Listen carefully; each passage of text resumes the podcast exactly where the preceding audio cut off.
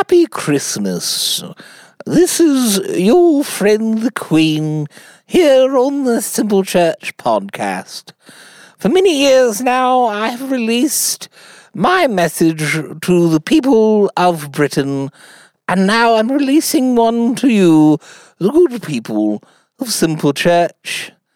It has been a glorious year among pandemics and other such tragedies, but yet we have persevered in these great times of both tragedy and triumph. We have made it through, and we cannot thank thee enough for sticking with us and being a part of what we like to call the simple church. the simple church.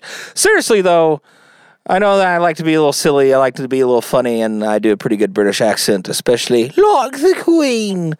But on behalf of myself and Evan and Jordan, we cannot thank everyone enough for being a part of this for two years now. I started this just kind of as a silly dream, didn't think it would go this long or this far and has really turned out to be something amazing for everyone who has subscribed, for everyone who has given us a review, five star review, everything, for everyone who's ever listened or heard our voices.